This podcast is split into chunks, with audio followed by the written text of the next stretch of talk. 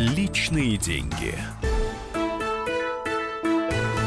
Здравствуйте, уважаемые радиослушатели. Это Александр Бузгалин. Как всегда в это время мы с вами беседуем о личных деньгах. Напоминаю, я директор Института социоэкономики Московского финансово-юридического университета.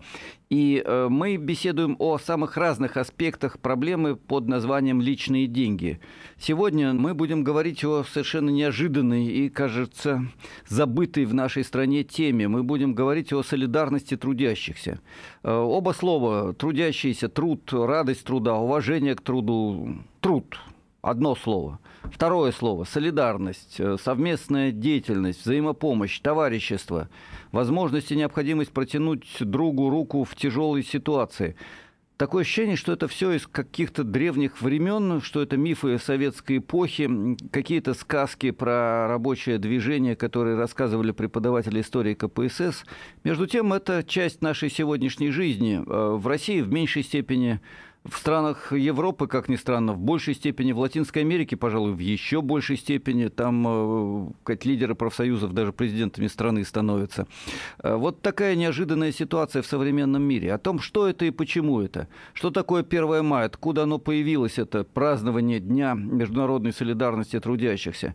Ну и вообще о том, насколько мы можем и должны совместно, солидарно защищать наши собственные интересы и экономические, и политические. Я хочу сегодня поговорить с очень интересным гостем, Олегом Олеговичем Камоловым, э, молодым доцентом Российского экономического университета имени Плеханова, кандидатом экономических наук. Когда-то мы в истории, э, даже в школе, изучали, что 1 мая – это день, который стал праздником в честь, во славу тех рабочих, которые вышли на мирную демонстрацию в Чикаго э, в конце XIX века, и именно 1 мая, которые были расстреляны. Может быть, вы немножко прокомментируете вот этот исторический исторический аспект. 1886 год, Чикаго, мирная, как вы правильно отметили, демонстрация рабочих с требованием сокращения продолжительности рабочего дня. Ведь те 8 часов рабочего дня, которые сегодня кажутся нам совершенно нормальным, естественным, а кто-то хочет работать и поменьше, были дарованы нам не маной небесной, они были завоеваны трудящимися в ожесточенной борьбе, и одним из первых шагов на пути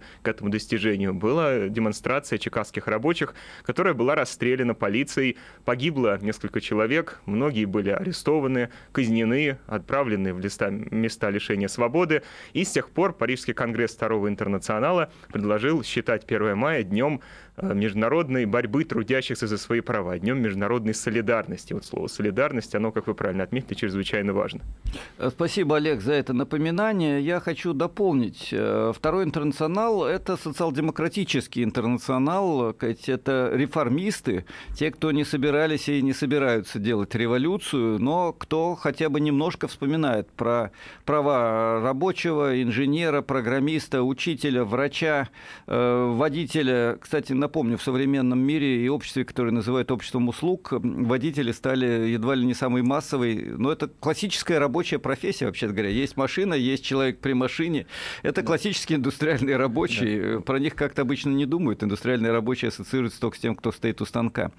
Да, Олег, вот меня хочет да, перебить. Вот водитель да, это самый, разговор. по статистике, это самая популярная, самая распространенная профессия в России. Кроме того, еще в тройку входит продавец и охранник.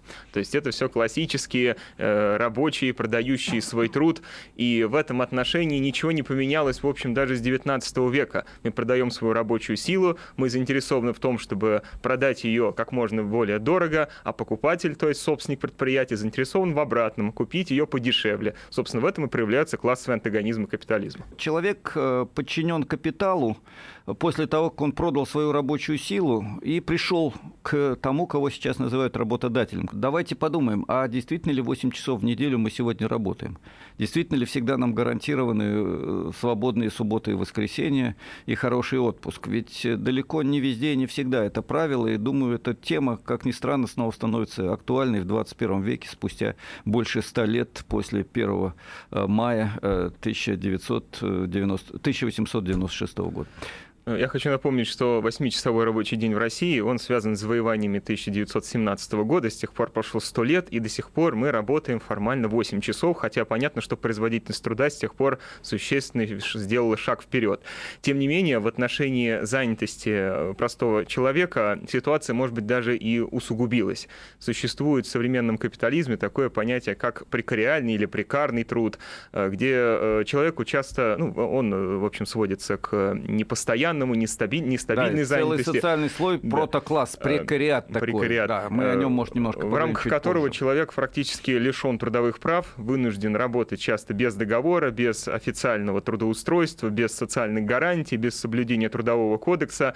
И это очень большая часть экономики, ведь даже по признанию наших крупных министров, около 30% э, трудового нашего населения занято непонятно где, то есть это где-то не, э, неофициально, без официального оформления трудовых отношений, и отсюда эксплуатация труда усиливается. Человек лишен даже базовых гарантий в рамках буржуазного права.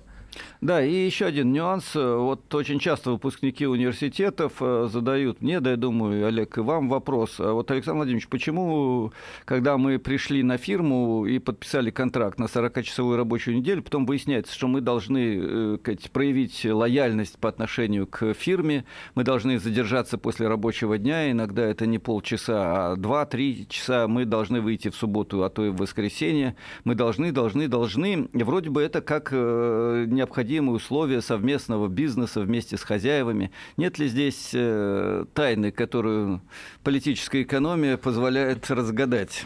Да тайна же простая. Стоимость создается человеческим трудом, и чем больше собственник предприятия получил от вас труда за меньшие деньги, тем больше будет прибавочная стоимость, а значит и его прибыль. Потому что иного источника прибыли, как эксплуатация труда, в общем, общество пока не придумало, да и вряд ли придумает. Но проблема здесь в большей степени заключается не в том, что мы имеем дело с жадными собственниками, капиталистами, которые хотят нас эксплуатировать днем и ночью, хотя не без этого. Дело в том, что мы сами позволяем к себе так относиться. Во всем мире, в обществе, в процессе исторического развития были выработаны инструменты защиты трудовых Во всем прав мире граждан. вы, пожалуй, преувеличиваете. Есть э, ну, развитые страны, где, да, где рабочие действительно да. вместе с инженерами, учителями и так далее добились немалого. И есть те, где, к сожалению, до сих пор права находятся на ну, нулевом уровне. Скажем да. так, э, коллективизм, э, солидарные действия, забастовки — это инструменты, которые доступны трудящимся во всем мире. В России те, кто пытаются инициировать даже абсолютно абсолютно по правилам э, забастовку для того, чтобы поднять э, свою заработную плату или улучшить условия труда, или не работать 14 часов вместо 8, очень часто оказываются под судом, э, в тюрьме, а то и просто избиты. Да, что касается права на забастовку, оно прописано в Конституции, по-моему, 37-я статья Конституции, которая гарантирует право трудящимся воспользоваться таким инструментом борьбы за свои права, но, как обычно, на практике возникает множество ограничений, которые не позволяют рабочим эффективно этим пользоваться. Начиная с того, что организация забастовки — это вещь строго формализованная, сложнее, по-моему, чем в депутаты выдвинуться, организовать забастовку. Необходимо провести собрание рабочего коллектива в соответствии с определенными требованиями, э, подать заявку и обратиться к работодателю, указав длительность проведения забастовки, то есть не до выполнения требований бастующих, а лишь на определенный срок. Многие рабочие профессии лишены законодательно права организовывать забастовку. Ну и в конечном счете самое главное у нас отсутствует и запрещено законодательно организовывать забастовки солидарности, что во всем мире является очень важным инструментом коллективной борьбы. Напомню, с нами Олег Камолов, доцент э, Российского экономического университета имени Плеханова, кандидат экономических наук. И я, Александр Бузгалин, директор Института социоэкономики Московского финансово-юридического университета, доктор экономических наук, профессор. И мы с вами говорим о том, что такое 1 мая, как возник этот праздник отнюдь не только и не столько весны труда, сколько солидарности трудящихся в борьбе за свои права. Почему этот праздник всерьез э, отмечают в самых разных странах, в Бразилии, в Австрии?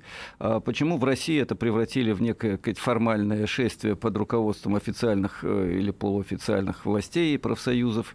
И вообще, что это такое? И насколько забастовки, насколько коллективные действия и протесты – это вред нашей стране. Очень часто забастовщиков квалифицируют как людей, которые раскачивают лодку, которые сказать, льют воду на мельницу, хотел сказать контрреволюции, льют воду на мельницу западных врагов России, ну и так далее и тому подобное. Вот эту тему мы обязательно обсудим с Олегом Олеговичем Камоловым сразу после небольшого перерыва. До встречи в эфире. Личные деньги. Будьте всегда в курсе событий. Установите на свой смартфон приложение «Радио Комсомольская правда». Слушайте в любой точке мира. Актуальные новости, эксклюзивные интервью, профессиональные комментарии. Доступны версии для iOS и Android. «Радио Комсомольская правда». В вашем мобильном.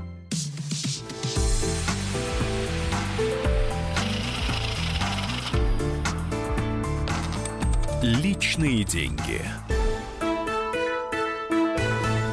Здравствуйте, уважаемые радиослушатели. Мы продолжаем нашу передачу «Личные деньги». И с вами в этой передаче, как всегда, Александр Бузгалин, директор Института социоэкономики Московского финансово-юридического университета.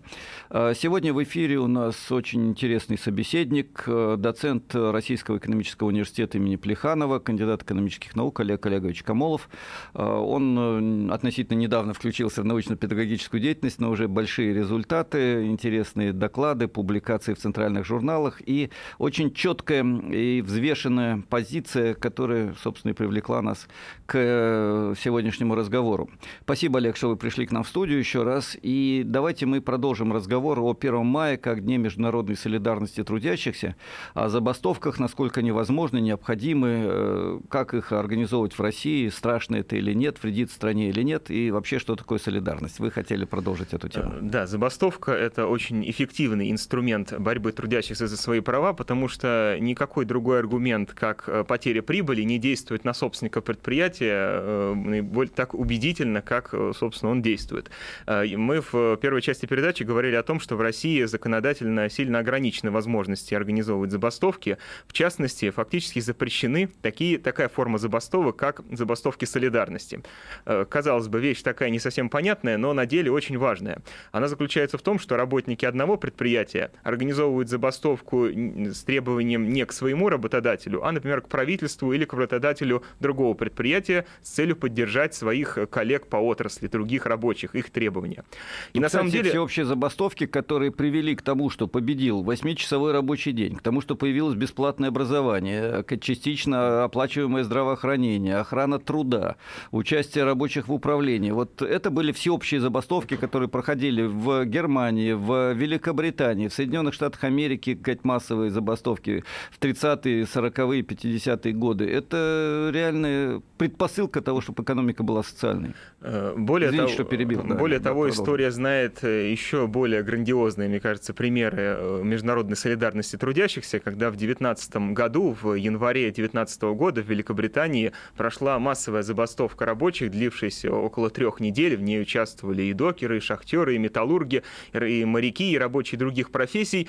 И требованием этой забастовки было выведение войск интервентов из Советской России. Компания называлась «Руки прочь от России» и выражалась в виде поддержки рабочих Великобритании, рабочим России, которые взяли власть в руки в ходе Октябрьской революции. В Мурманске э, грузчики, которые обслуживали военные корабли Великобритании и моряки военных кораблей устраивали забастовки, поджигали склады с боеприпасами, тем самым выражая свою солидарность с рабочими э, социалистической России. Кстати, одну секунду, не все радиослушатели сейчас помнят и знают, что после победы в э, октябре 17 года власть перешла к Советам, и, собственно, победили-то не большевики, а Советы, в которые поддерживали программу большевиков, и победили мирно практически по всей России, только в нескольких губерниях были вооруженные столкновения, в том числе в Москве. А потом, э, собственно, гражданская война началась в 18 году, и началось э, вторжение интервентов, вторжение стран Антанты одновременно Германии, Австрии, Турции, Тройственного Союза, то есть врагов, и те, и другие бросились на Россию.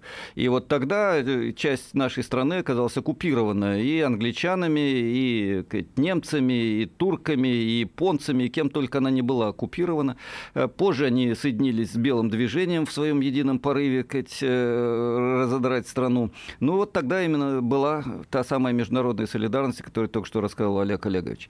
Да, Олег, давайте вернемся к нашим сегодняшним дням, к современной России, и э, попробуем ответить на вопрос, который очень часто, даже не вопрос, а скорее упрек такой, жесткий, атакующий демарш э, всех, кто говорит, не сметь э, выходить на забастовки, учителям нельзя, врачам нельзя, рабочим нельзя, инженерам нельзя, авиадиспетчерам нельзя, докерам нельзя, никому нельзя, потому что вы в условиях враждебного окружения нашей страны раскачиваете лодку, подрываете экономику, экономику, вредите нашему национальному суверенитету, национальной безопасности. Вы враги народа, агенты то ли ЦРУ, то ли Моссада, то ли Ми-6 или всех вместе взятых.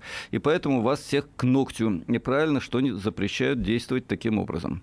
Э, ваши аргументы или ну, контраргументы, Такая, такая риторика распространяется ведь не только на профсоюзное движение. Можно приехать в любой московский район на какой-нибудь местный митинг в защиту дворовой территории и увидеть там три автобуса ОМОНа, которые приводит туда полиция, для того, чтобы абы что не случилось, чтобы, не знаю, чего чтобы, не бояться. не дай бог, вдруг вместо строительства торгового центра не посадили деревья и не сделали детскую площадку, да? Да, но в конечном счете ведь это только половина проблемы. Да, профсоюзы запрещают, э, и трудовые права трудящихся, они сильно ограничены, однако и сами трудящиеся не всегда готовы за свои права бороться. Э, наш человек скорее склонен ждать э, доброго царя, какого-нибудь хорошего мужика, который победит на выборах и за всех все Вот про доброго красиво. царя чуть позже, а на секунду я все-таки сформулирую жесткий ответ вот тем, кто обвиняет в раскачивании лодки. Вы знаете, лодку раскачивают не рабочие инженеры, программисты, ну, те, ладно, живут не так плохо, да, учителя, которые живут в регионах на копейки. Лодку раскачивают те, кто не хочет отказаться от покупки 200-метровой яхты и ограничиться покупкой 100-метровой яхты. Лодку раскачивают те, кто не хочет э, повысить заработную плату рабочих, получающих которых э, меньше 28 тысяч рублей в месяц. Это половина граждан нашей России. Половина граждан получает зарплату меньше 28 тысяч рублей в месяц. Лодку раскачивают те, кто не хочет поднять зарплату 20 миллионам людей, которые живут на 10 тысяч рублей в месяц и меньше. Это касается не только заработной платы, но и пособий, пенсий и многого другого. Вот эти люди, э, эти хозяева предприятий, эти чиновники, э, эти властители отнюдь не, ум, не умов и дум, а капиталов, они раскачивают лодку на самом деле. Ну и сейчас к тому вопросу, который вот сформулировал Олег, пожалуйста, извините, что я вас перебил. А, да, возвращаясь к российскому опыту, в России профсоюзы существуют, но в значительной степени это симулятор так же, как у нас, знаете, у нас все в стране как будто бы. У нас как будто бы бесплатное образование, у нас как будто бы демократия, у нас и как будто бы профсоюзы. Они есть на каждом предприятии практически. И очень часто работнику, э, когда он приходит на предприятие и подписывает трудовой договор, сразу подсовывают заявление на вступление в профсоюз. Но э, это, конечно, профсоюзы липовые, они именуются оранжевыми в профсоюзной среде, потому что на самом деле они не занимаются защитой прав трудящихся. Как правило, это некоторые социальные учреждения, которые собирают собирают членские взносы, ну и потом распределяют путевки для детей в какие-нибудь летние санатории. Это еще хорошо. Да, а то а, обычно да, ограничиваются подарками какими-нибудь к 8 да. марта многодетным да. детям, организации похорон, и ну, это и тоже неплохо. такого рода мероприятия. Да, это на самом да, деле очень важно, но очень-очень мало. Очень часто такие профсоюзы в открытую встают на сторону работодателя в его конфликте с работниками. И таких примеров очень много, и один из самых ярких — это трудовой конфликт на заводе «Метровагон Маш» в Мытищах. Мы все пользуемся продукцией этого завода и не знаем, что рабочие там трудились в совершенно скотских условиях, э, рабочие места находились в отвратительном состоянии, рабочие боролись за правильную аттестацию рабочих мест, организовывали независимый профсоюз, но легальный провластный оранжевый профсоюз, уже организованный на предприятии, всячески помогал администрации бороться с объединением рабочих. И в конечном счете, в силу нерав... ну, по причине неравенства сил, э, рабочие, боровшиеся за свои права, права были выкинуты из предприятия, и профсоюз был уничтожен. И таких примеров можно найти тысячи в России, когда всякие попытки трудящихся э, попытаться решить коллективно э, какой-то вопрос наталкиваются на жесткое сопротивление. Очень часто доходит и до более жестких мер. Все мы знаем примеры профсоюзных активистов, которые и сейчас пребывают в местах лишения свободы или недавно оттуда освободились. Например, Валентин Урусов, известный пример. Человек организовал профсоюз в Якутии на одном из предприятий корпорации «Алроса». Э, и этот коллектив эффективно боролся за свои права с требованием повышения заработной платы. Шесть лет Валентин Урусов провел в местах лишения свободы после того, как э, против него было э, скомпилировано уголовное дело. Совсем недавно был запрещен, пожалуй, единственный крупный независимый профсоюз в России – МПРА, региональный профсоюз рабочая ассоциация. Ну, как обычно, обвинили в, ино... в работе на иностранной разведке, каком-то финансировании из-за рубежа, и по формальным признакам закрыли, по сути, единственный действительно работающий боевой профсоюз, имеющий э, гигантские достижения. Я напомню, он образовался в 2007 году по результатам забастовки на заводе «Форд» во Всеволожске.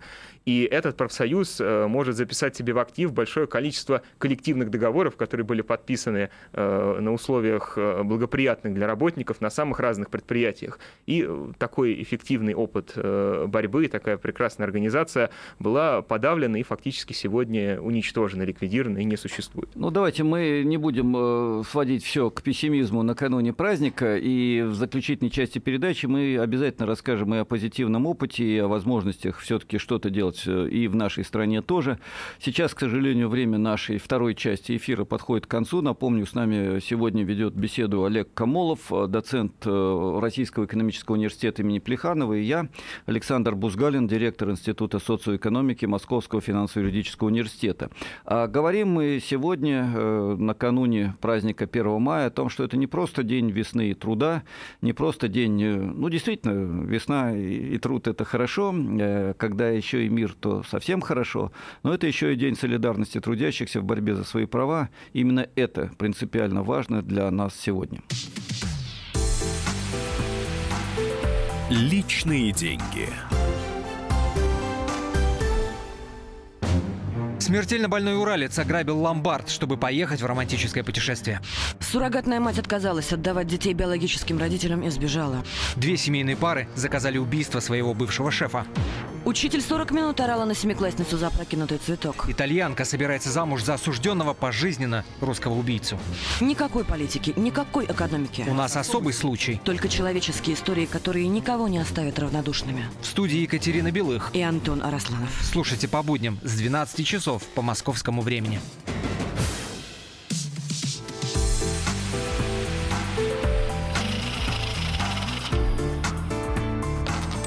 Личные деньги. Мы продолжаем наш эфир. С вами Александр Бузгалин, директор Института социоэкономики Московского финансово-юридического университета. И мы беседуем сегодня накануне 1 мая, дня, который обычно называют Днем весны и труда, о теме, которую обычно забывают, о солидарности трудящихся и защите прав трудящихся.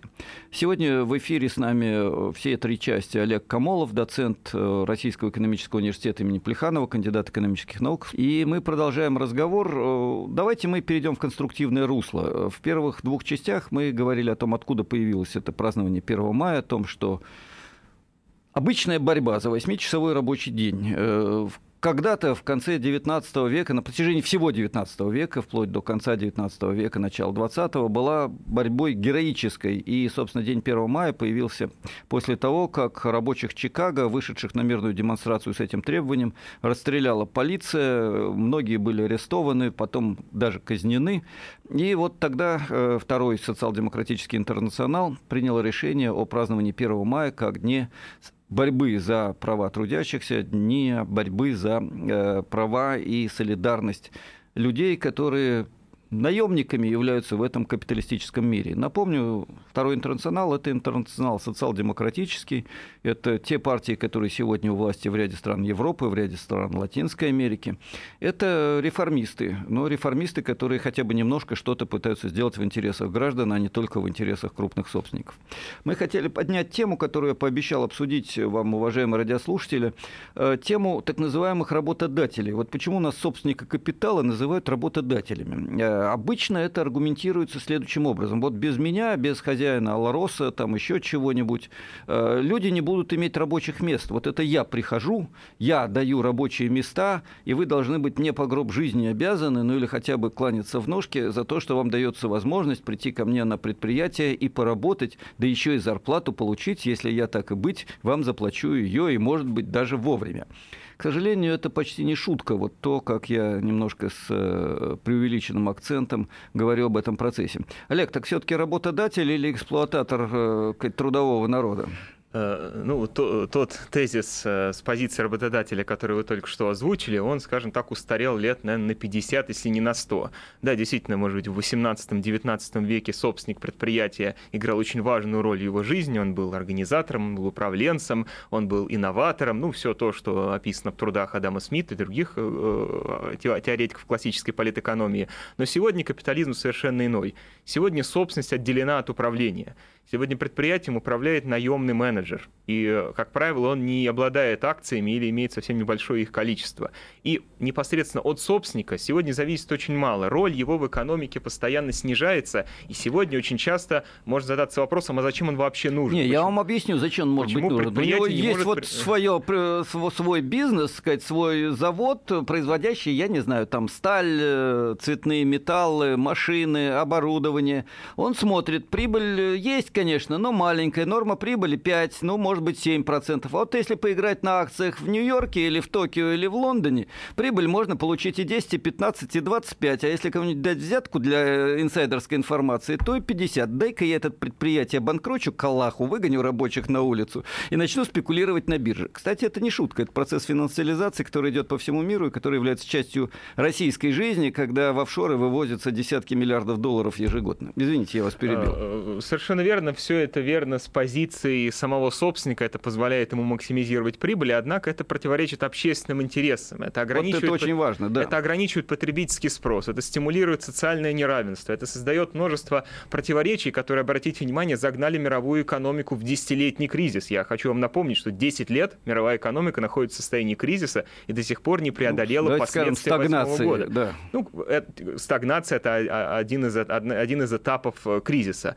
Э, так вот, э, эти противоречия, они вызваны в том числе противоречиями между трудом и капиталом. Как я уже говорил, собственник в современном мире играет очень ограниченную роль.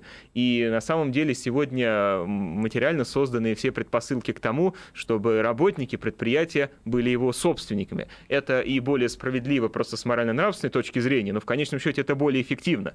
Работник предприятия не хуже, чем собственник, э, традиционный капиталист, заинтересован в развитии предприятия, э, повышению его эффективности, к внедрению научно-технического прогресса, потому что это будет отражаться на его доходах.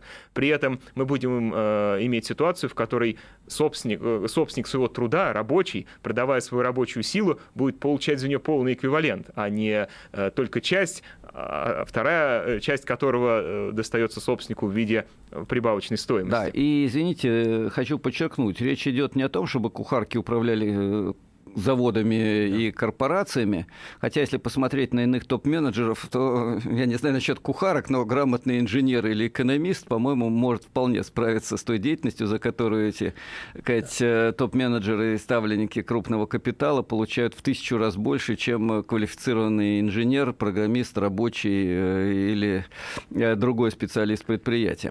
Извините, Олег, да, я И вас в современном мире мы ведь можем найти примеры эффективного рабочего самоуправления, компания, знаменитая Мандрагонская корпорация, которая основана на принципах э, коллективного управления, где каждый работник предприятия является э, тем, кто участвует в принятии решений не по принципу одна акция, один голос, а по принципу один человек, один голос. Уровень э, расслоения зарплатного в этом предприятии очень низкий, и я вам скажу, что Мандрагонская корпорация является одним, одной из крупнейших компаний в, в Испании. То есть это не какой-то локальный эксперимент, это реалии современного мира, мира, это, скажем так, ростки будущего экономического устройства вот в современном обществе. Да, Олег, вы правы. Напомню, мы уже беседовали о коллективных предприятиях, народных предприятиях, кооперативах. Это большой сектор экономики э, в большинстве стран мира, но э, в России пока здесь э, ситуация далеко не так хороша. Возвращаясь к примеру Мандрагонской группы кооперативов, объемы продаж этой корпорации, это система кооперативов и коллективных предприятий, превышают 10 миллиардов долларов в год. Э, ну, так, э, если бы эта сумма досталась российскому бюджету, мы смогли бы решить проблемы, все проблемы пенсионного фонда, там, радикально увеличить финансирование образования и так далее. Да? То есть это огромный объем производства современных товаров в самых разных сферах, от э, высокотехнологичных видов оборудования до сельскохозяйственной продукции и финансов.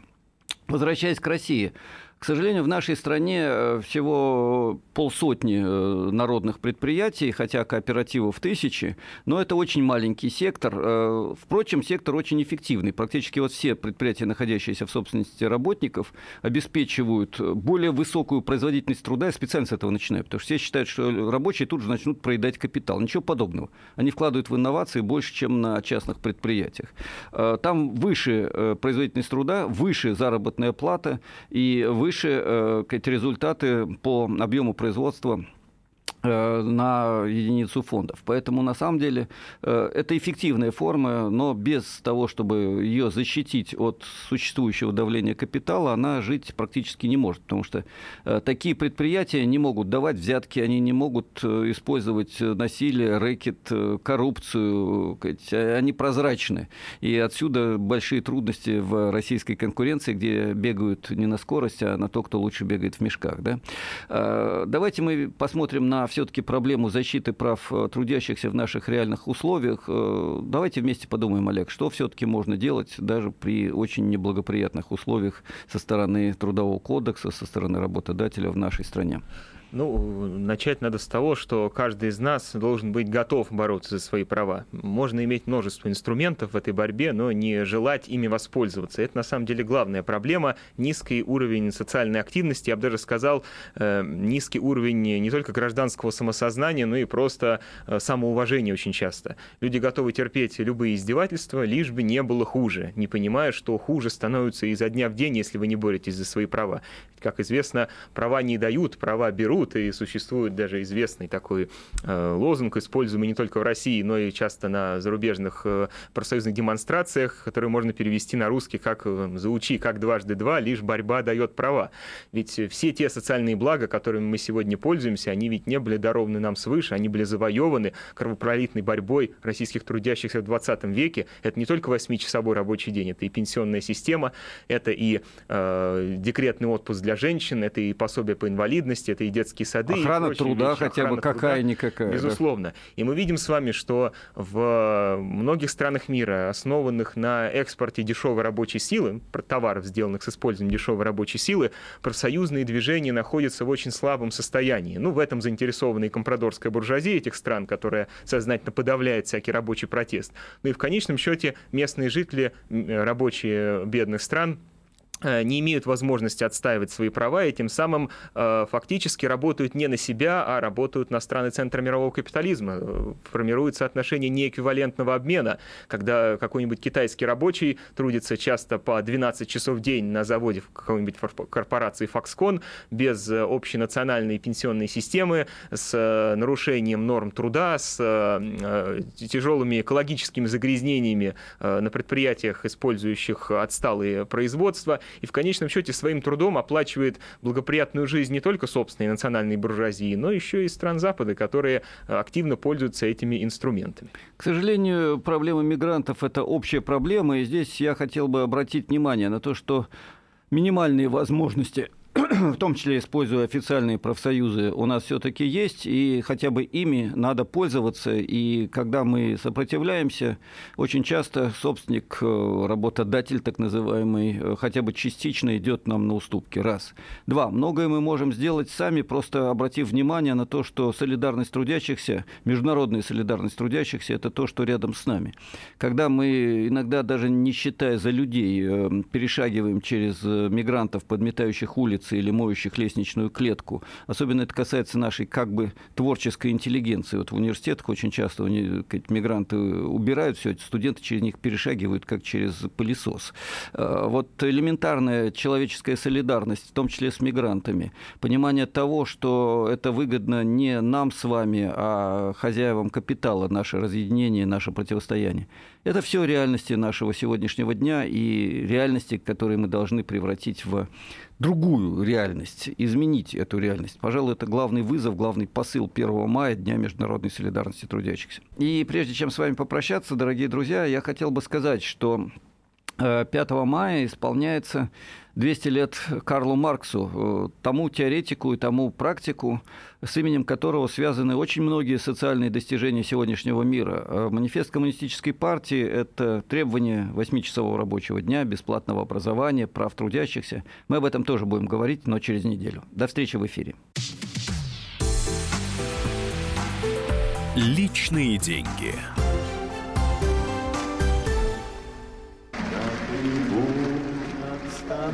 Прекращаю свою деятельность на посту президента СССР. А и на небе тучи.